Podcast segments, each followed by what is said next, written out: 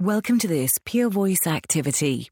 To access the entire activity, including downloadable slides and transcript, go to www.peervoice.com forward slash ANV. This activity is supported by an unrestricted educational grant from Novo Nordisk AS. Welcome to this Peer Voice panel discussion on stroke risk in type 2 diabetes. This activity comprises three presentations featuring Professor Davies, Professor Kruuse, and Dr. Pedersen. At any time during this presentation, you may download supporting materials and share this activity with colleagues. Hello, I'm Melanie Davies from the University of Leicester in Leicester, uh, UK, and you're very welcome to this activity on managing stroke risk uh, in people living with type 2 diabetes. Um, I'm really delighted to have uh, joining me in the discussion today two colleagues, uh, Christina Kruuse from Copenhagen University Hospital in Copenhagen, Denmark. Welcome, Christina. Thank you. And Sue Pedersen from the C Endo Diabetes and Endocrinology Clinic in Calgary, Alberta. Uh, uh, uh, welcome, Sue. Hi, good morning. So, we're going to go through um, uh, three uh, sections, and we're going to start um, to talk about proactive stroke risk mitigation strategies um, taking aim in type 2 diabetes. And the reason this is really important is because we know that despite the associations and poor outcomes associated with type 2 diabetes and stroke, the interaction between these conditions is still underappreciated. And there have been a number of uh, data, particularly, for example, a meta analysis from the Emerging Risk Stroke collaborators, showing that one in eight deaths uh, in people with diabetes, type 2 diabetes, may be attribut- attributable to stroke. Uh, we also know that if pe- people survive stroke, that this is associated with increased ischemic damage to the brain and subsequent risk uh, of cognitive decline and dementia. And neurologists in particular uh, probably should pay, play a greater role in the MDT in terms of the prevention and management of stroke risk in people living uh, with type 2 diabetes. So, in this first section, making the connection between stroke and type 2 diabetes, we know that there's a connection between type 2 diabetes and stroke. We know that individuals living with type 2 diabetes are at higher risk for stroke. And we know that if you uh, have type 2 diabetes and you've had a stroke, then you uh, have worse outcomes than people without type 2 diabetes. Uh, Christina, perhaps you could enlighten us on what we know about the relationship between type 2 diabetes and stroke. There are several interactions between type 2 diabetes and the risk of stroke. Um, um, in particular, because the cardiovascular risk factors uh, occur in type 2 diabetes and they are also risk factors for the for for subsequent stroke, and it's on different levels in the body. It may be.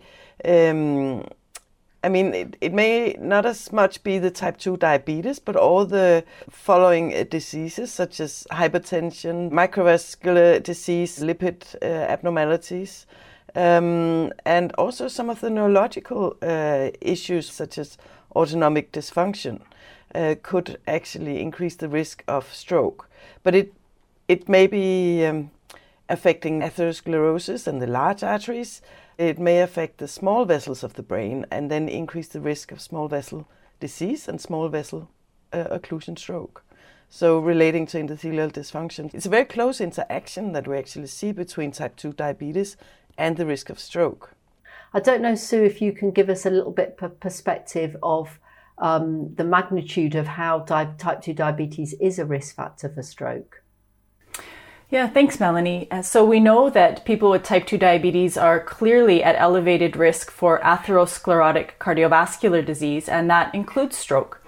In this study, which was a meta analysis of about 700,000 patients from over 100 studies, it was found that people with diabetes had a two times higher risk of having coronary artery disease compared to people without diabetes.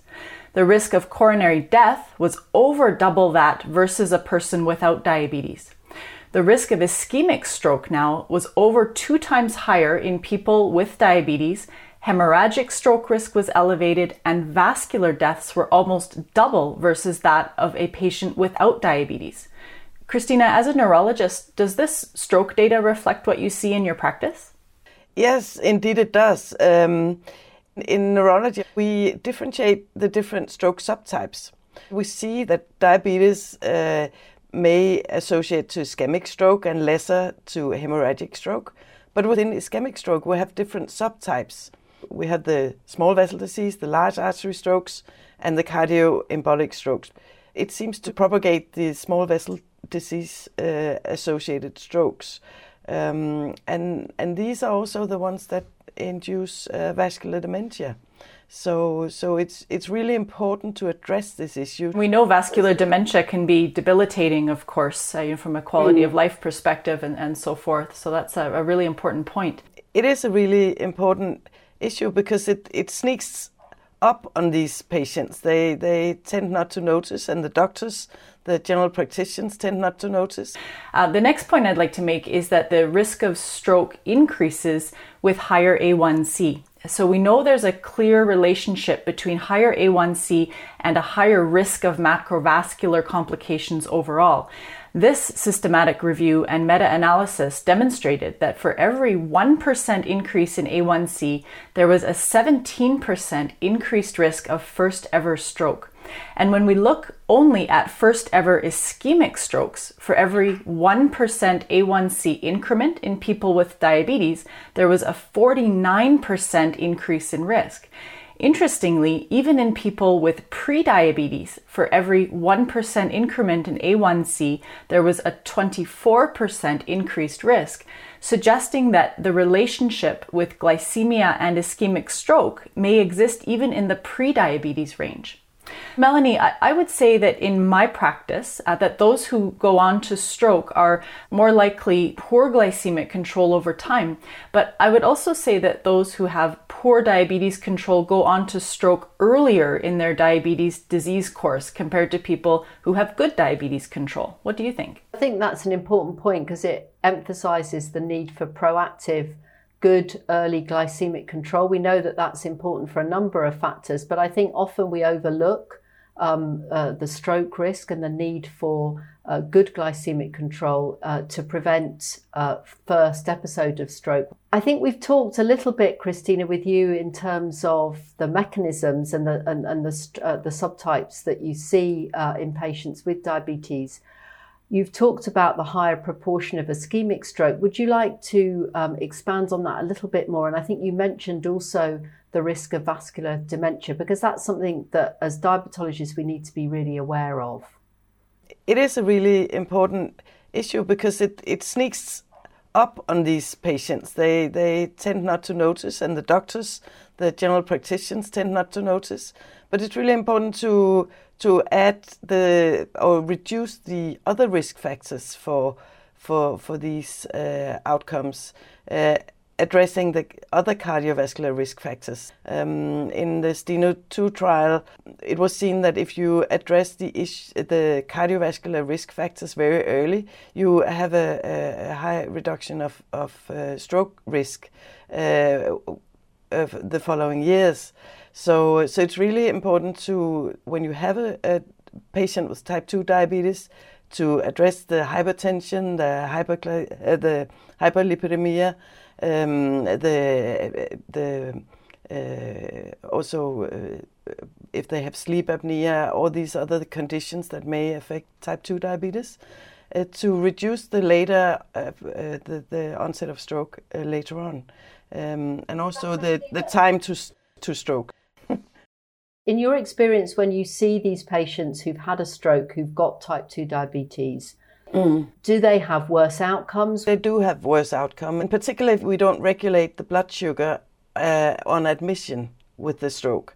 It's really important to make sure that you um, you stabilize the blood sugar when they are admitted.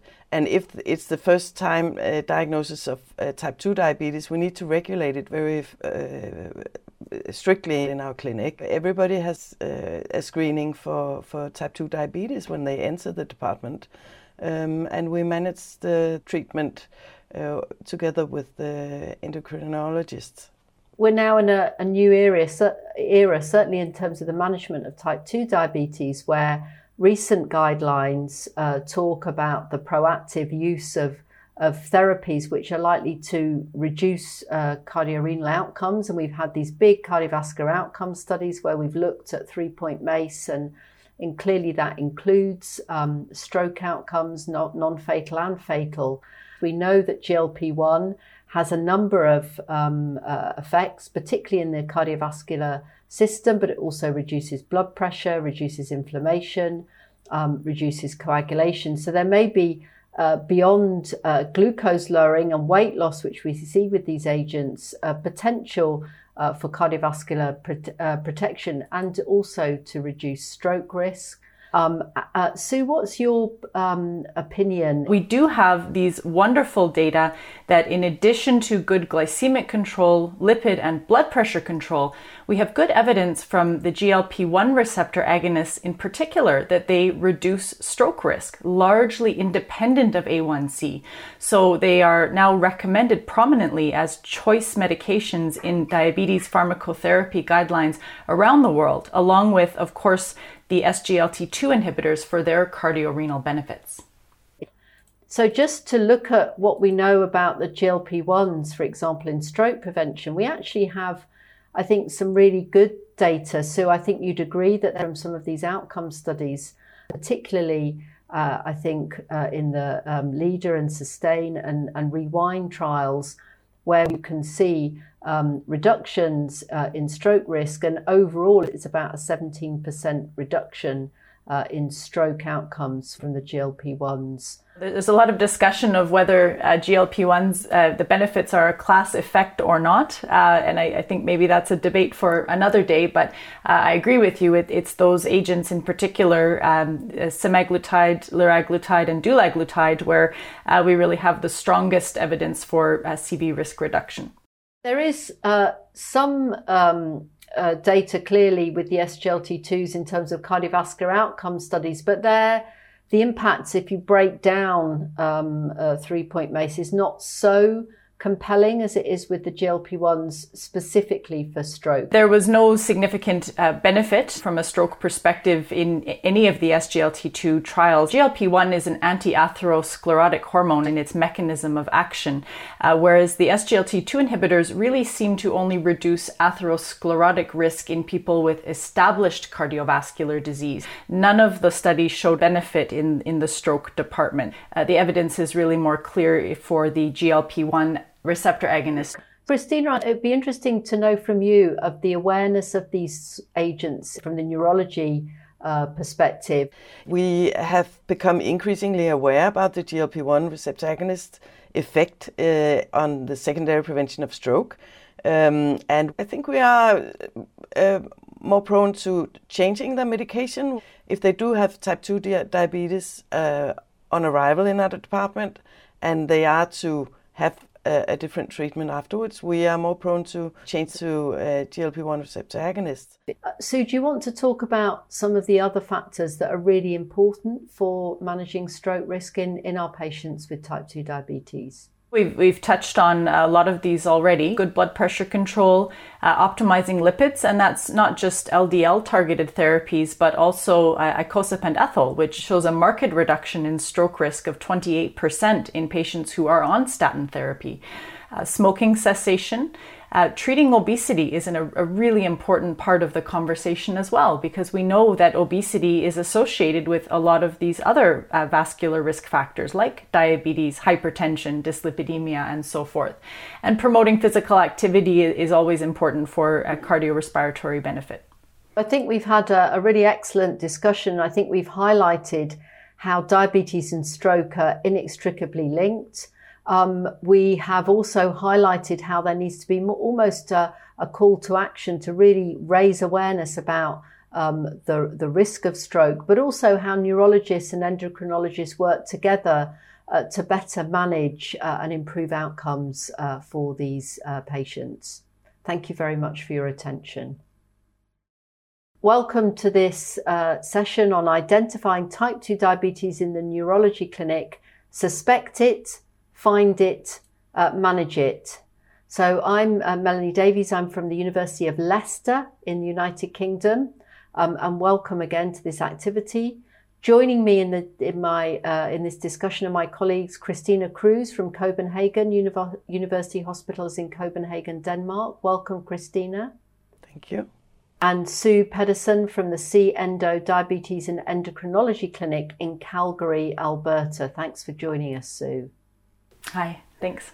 We're going to um, talk about and, and, explore in a little bit more detail some strategies, therapeutic strategies that we may have for people who've had a stroke and have newly diagnosed or suboptimally managed type 2 diabetes. Um, so let's start with um, a patient or a person living with diabetes who's newly diagnosed and has uh, just uh, suffered um, a stroke um, a lady in her mid 50s um, who's uh, presented with newly diagnosed type 2 diabetes.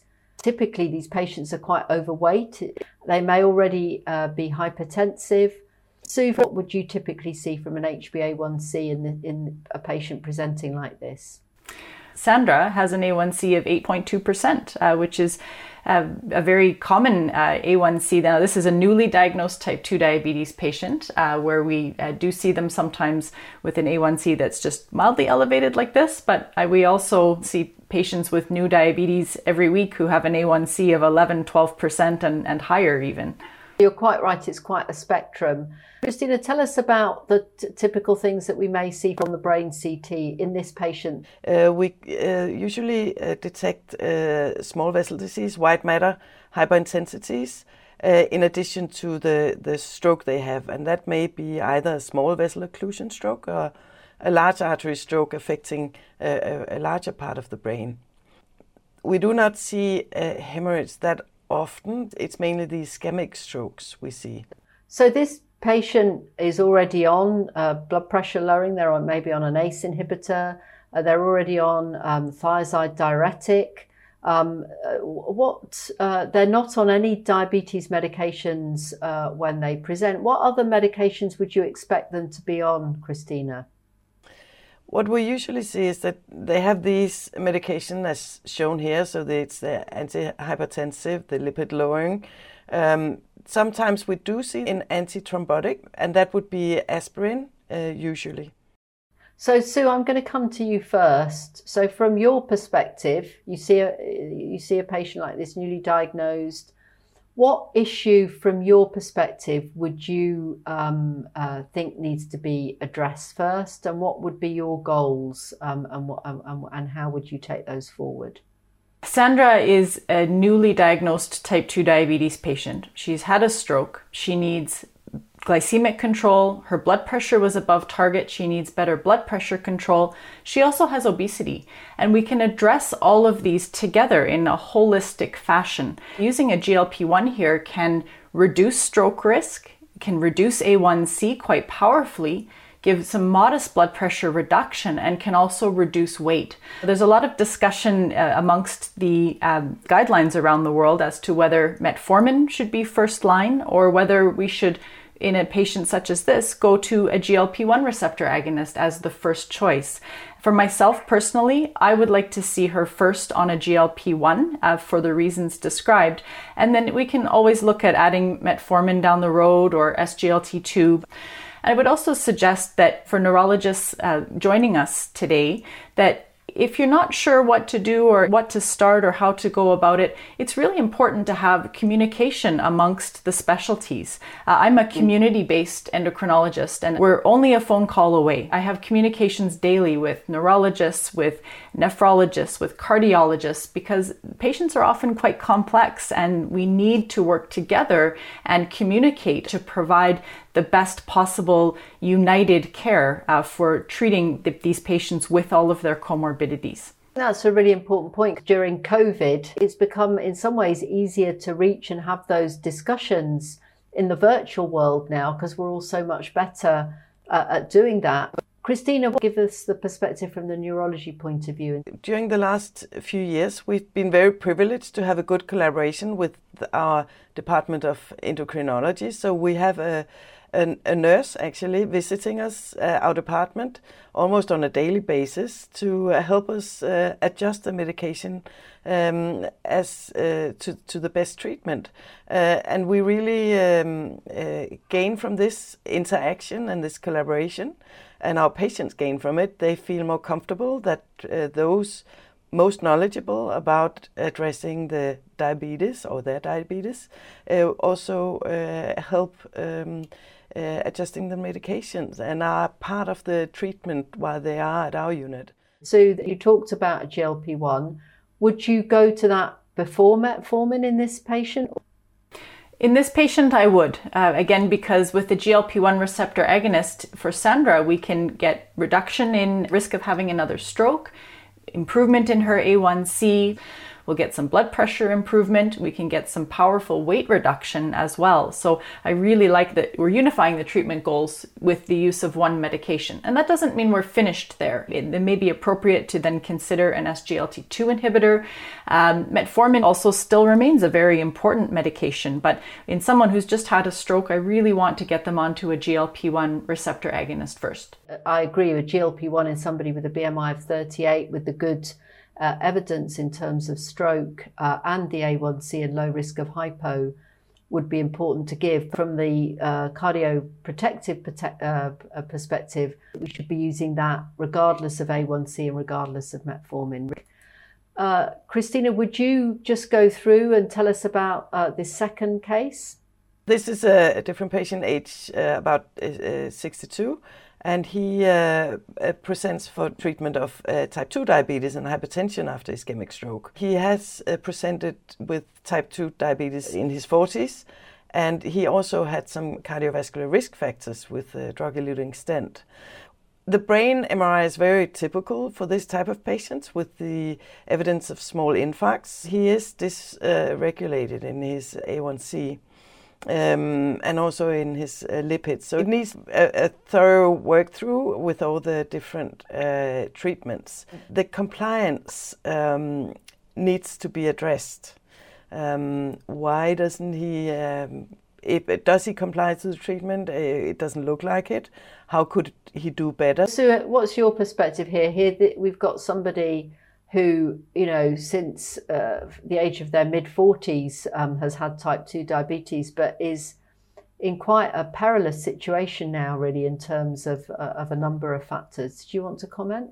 If uh, we look at his medication list, he is prescribed metformin, uh, but when we talk to him about it, he says, Well, you know, I'm getting some GI side effects, so I'm not really taking it. He's on a sulfonylurea, which he admits he takes occasionally, that he frequently skips or forgets to take his medication. So I agree with uh, Christina. I think the number one thing we need to talk about here is explore the compliance issues in a supportive and empathetic manner. We want to identify and overcome any barriers to compliance. Does he maybe need some blister packs to help him to remember his medication? Does he have psychosocial issues that are inhibiting his ability to afford medication? He, does he have vascular dementia uh, onset? As Christina said, what are the reasons here? And what makes me really nervous in this kind of patient with an A1C of 11.6, um, you know, insulin is something that's going to be considered. And we do see that patients with a very high A1C are actually at highest risk of severe hypoglycemia. I think a lot of that has to do with undetected compliance issues, and then their insulin dose gets bumped, and then higher, higher, and they're not taking it. Then they take it one day and have a severe hypoglycemic episode. And Christina, there may be other psychological issues going on. Depression can be quite a significant barrier to care. How does the multidisciplinary team come into uh, this situation? About 40% of patients with a stroke experience depression in the aftermath of, of, of a stroke. Uh, and also, you may suspect, as, as, as Sue mentioned, that he had some cognitive issues.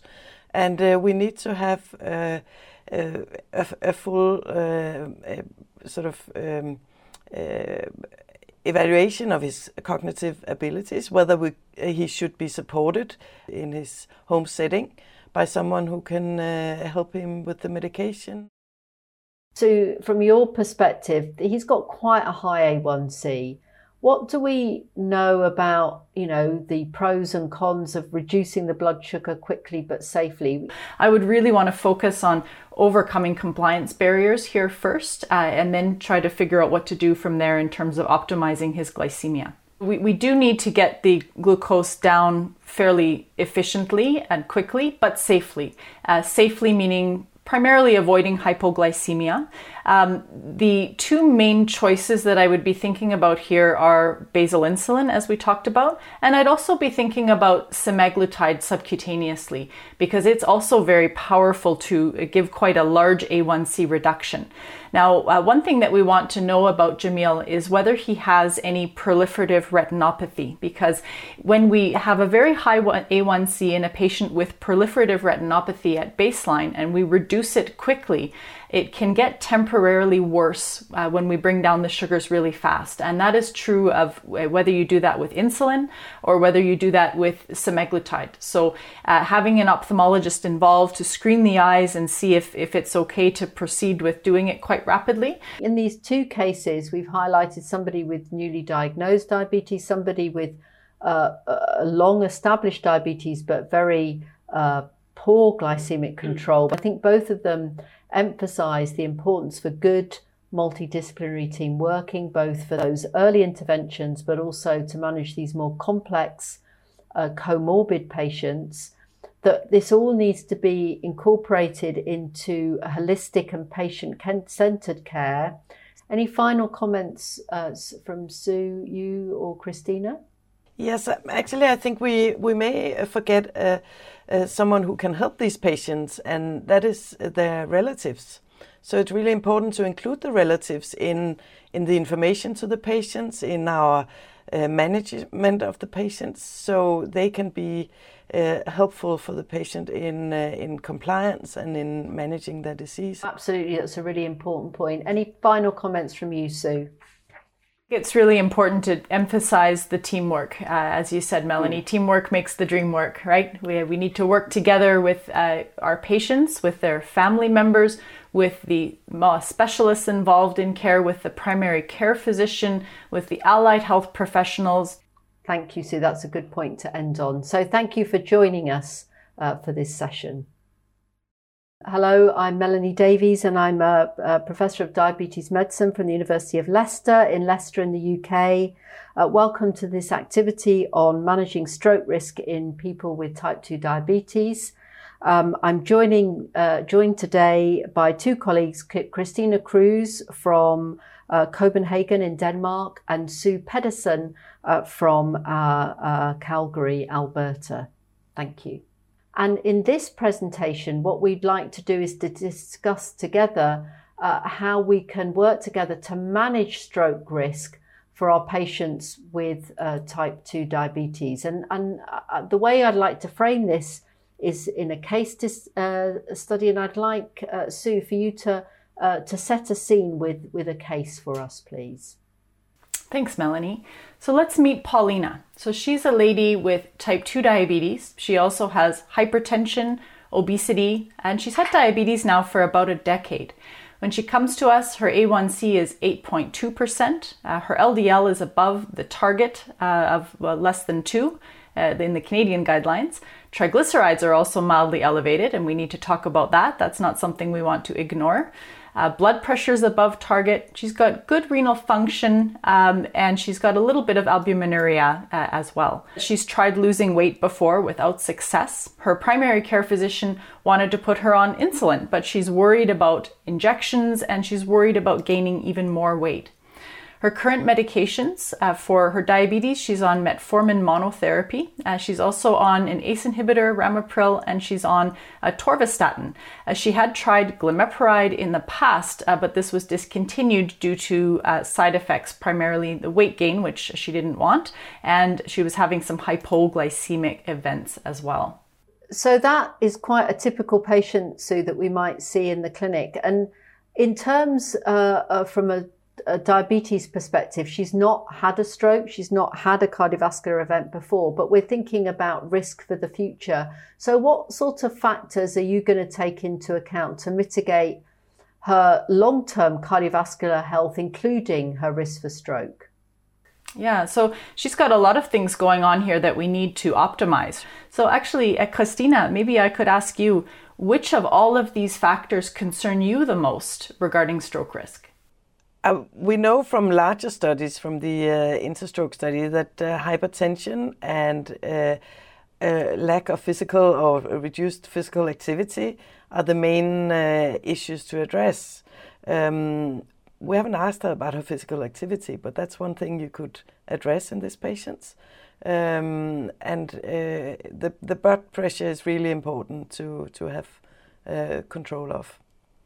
So, Christina, I think you make a really important point about physical activity because I don't think it's something we do particularly well in the clinic. And I think now with pedometers and with the smartphones, it's pretty easy for people to monitor their step counts, and it can be very revealing actually. And often, um, you know, people are pleasantly surprised if you ask them about that, and they can be quite motivated by uh, the the wearables that we have now that make this much more easy to monitor. There's certainly some benefits of physical activity independent of the effect on weight, but I think these are both issues that uh, we have traditionally not prioritized. And I agree with you that there are a lot of tools and apps and uh, many different things that we can help to engage our patients in a better approach to a healthier lifestyle. If we look in some of the outcome studies with the GLP 1s, for example, in Rewind, which had a large proportion of patients with risk factors without established disease, we do see some quite encouraging data in terms of the risk of fatal or non fatal stroke in that study with uh, hazard ratios of about 0.76 for fatal or non fatal stroke, and again 0.76 for non fatal stroke. Sue, did you want to comment on that at all? Yeah, I, I, I, feel that this is really important data when we're thinking about what we want to do uh, to optimize and reduce Paulina's risk over the long term. Uh, now, we did point out that she does have albuminuria. So, actually, my first addition as far as pharmacotherapy in her case would actually be an SGLT2 inhibitor. Uh, from there, they would then look at adding in a GLP 1 receptor agonist uh, like dulag- dulaglutide in the primary prevention patient, where there is the best data for uh, re- reducing stroke risk. So thanks, thanks, Sue. Let, so let's go to um, a different case now. So um, I think we've got um, uh, an older patient now who's. Um, uh, Sue, did you want to tell us about uh, Alberto? Sure, love to. So Alberto now is a 70 year old man. Uh, he's had diabetes for about 14 years, and he's also got a background history of atrial fibrillation, and he has established cardiovascular disease. He's had a myocardial infarction. Uh, he has hypertension as an additional comorbidity. When we look at his recent lab results, uh, he's got an A1C which is uh, quite well controlled at 6.8%. Uh, LDL is above target, uh, so we need to look at optimizing that. Triglycerides again elevated, so we need to be thinking about icosapent ethyl for reduction in CV risk and stroke risk on top of statin therapy. Uh, he has uh, quite good renal function, GFR of 66, with some mild albuminuria. Uh, blood pressure is good, and uh, he has a BMI of 27. And we need to see, you know, is that because he's a more muscular gentleman at age 70, or does he perhaps have some abdominal obesity? So we would need to understand his uh, the implications of his BMI a little better. Medication wise, he's on metformin and sitagliptin for his diabetes control, as well as basal insulin, 42 units. Now, we remember his A1C was 6.8, which looks really good, but now that we know he's taking insulin, um, we need to be looking very carefully to make sure that this gentleman doesn't have any hypoglycemia pulling that A1C down. Because remember, A1C just gives an average, it tells us nothing about the standard deviation of blood sugar. And in a 70 year old gentleman who's also at risk of perhaps vascular dementia or at risk of stroke as well, uh, we need to know if he's maybe having some hypoglycemia unawareness and maybe having some lower sugars pulling that A1C down. So, so this chap's already had an MI, he's already got AF, and yet he's on no glucose lowering therapies that are essentially going to offer him cardiovascular pr- uh, protection. Alberto has important indications for both a GLP 1 receptor agonist, being his established cardiovascular disease, and for an SGLT2 inhibitor with uh, some mild albuminuria. So we would like to get both of these treatments on board. Now, we need to be very careful as we do that because we remember he's on basal insulin. Uh, so, if we simply add in either of these agents without reducing the insulin, he's going to, going to get into trouble with hypoglycemia.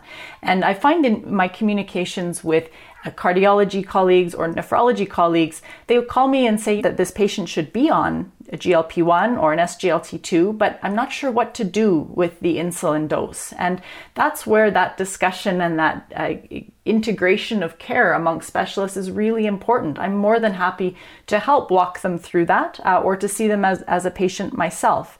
Uh, the other thing that I can sometimes be a perceived barrier is uh, the needle injection of uh, administration subcutaneously of many of the GLP 1 receptor agonists. And uh, I mean, Alberto is already on basal insulin, so he won't have a needle barrier. He's already taking an injectable treatment. Um, but when we're looking at, let's say, a patient who's not already on an injectable, um, it's actually very straightforward to teach a patient and educate them on how to use an injectable GLP 1. And often there are excellent allied healthcare members of the team, a certified diabetes educator, as a nurse or pharmacist or dietitian who can do all of that teaching. So, uh, one of the messages I'd like to share is to not feel um, inhibited by the time that you feel it might take to get a patient started on an injectable treatment and use the team members that you have to help you along that journey and to spend the time that the patient might need to first learn it and get going. And Christina, from your perspective, what uh, what about the atrial fibrillation? How concerned are we about that? It's really important that he has the secondary prevention for the, his uh, atrial fibrillation, that he has a control over his blood pressure, and that his type 2 diabetes is, is uh, controlled. The GLP-1 receptor agonist, uh, it's really a game changer for many of these patients, both those who are at high risk of stroke, but also those who've actually had a stroke. We also need to think about the SGLT2s because there's some quite good data in terms of atrial fibrillation as well um, from some of the studies. So I think that we're almost spoilt for choice. We've got a number of of uh, different potential agents now, and perhaps if we'd been treating him a few years ago, he wouldn't have been on insulin and a DPP4. He would be uh, on uh, some of these other agents at an earlier stage. And I suppose when we think about clinical inertia and we're slow often to start things, but sometimes we're slow to stop things and de-intensify treatments. And it, uh, Sue made the really important point about how we may need to stop and reduce down other treatments and introduce uh, more appropriate therapies. On that note, just a clinical pearl, um, we remember that Alberto was on a DPP4 inhibitor. So if you're starting a GLP-1, we want to actually stop the DPP4 inhibitor because these are both incretin therapies and it's redundant to use them together. Absolutely. So thank you both for joining and talking about these uh, cases. I think it um, reminds us of how neurologists and, and endocrinologists need to work together more and have a greater understanding um, of both uh, specialities uh, and understand how we can work together to reduce uh, the risk of stroke uh, in people with type 2 diabetes. I think that whilst there are challenges, clearly we've highlighted major opportunities um, with new therapies now available um, that are now increasingly used in diabetes practice that will have an impact, I think, on, on stroke, uh, both the risk of stroke and, and outcomes moving forward. Um, and I think that the way things are changing, that's likely to be much more incorporated into routine care. Um, and I think the other thing that's likely to change is this continued uh, closer collaboration of the MDT um, in the management of these conditions. Sue, any final words from you? Um, so, my suggestion would be uh, for all of us to have a vascular risk reduction checklist in our head to run through every time we see a patient with vascular disease or with type 2 diabetes. And that list is getting longer and it will get longer in the future. In addition to you know, the standard things that we're used to for so many years, thinking about uh, is my patient on a statin? Are they on an ACE or ARB? Should they be on a, a baby aspirin for secondary prevention patients? Uh, should they be on a GLP 1? That should be on the list. Should they be on an SGLT2 inhibitor? It's got to be on that list. And uh, icosapent is another really important one. Is there lipid uh, LDL at target? You know, these are all things we just should have a checklist and run through those. It's it's our uh, obligation, our duty, and our joy to be considering these treatments to further reduce residual risk in our patients. Any final comments, uh, Christina, from you? Uh, no, I, I, fully support your uh, uh, your conclusion on on the collaborative uh, approach towards these complicated patients. It's really really important that we talk together, both as a professional, uh, uh, getting the right treatment on board, but also for the patient to see that we actually communicate and that he or she feels comfortable with what we do. Thank you both for an excellent discussion and thank you for joining us. Thank you. This has been an activity published by Peer Voice.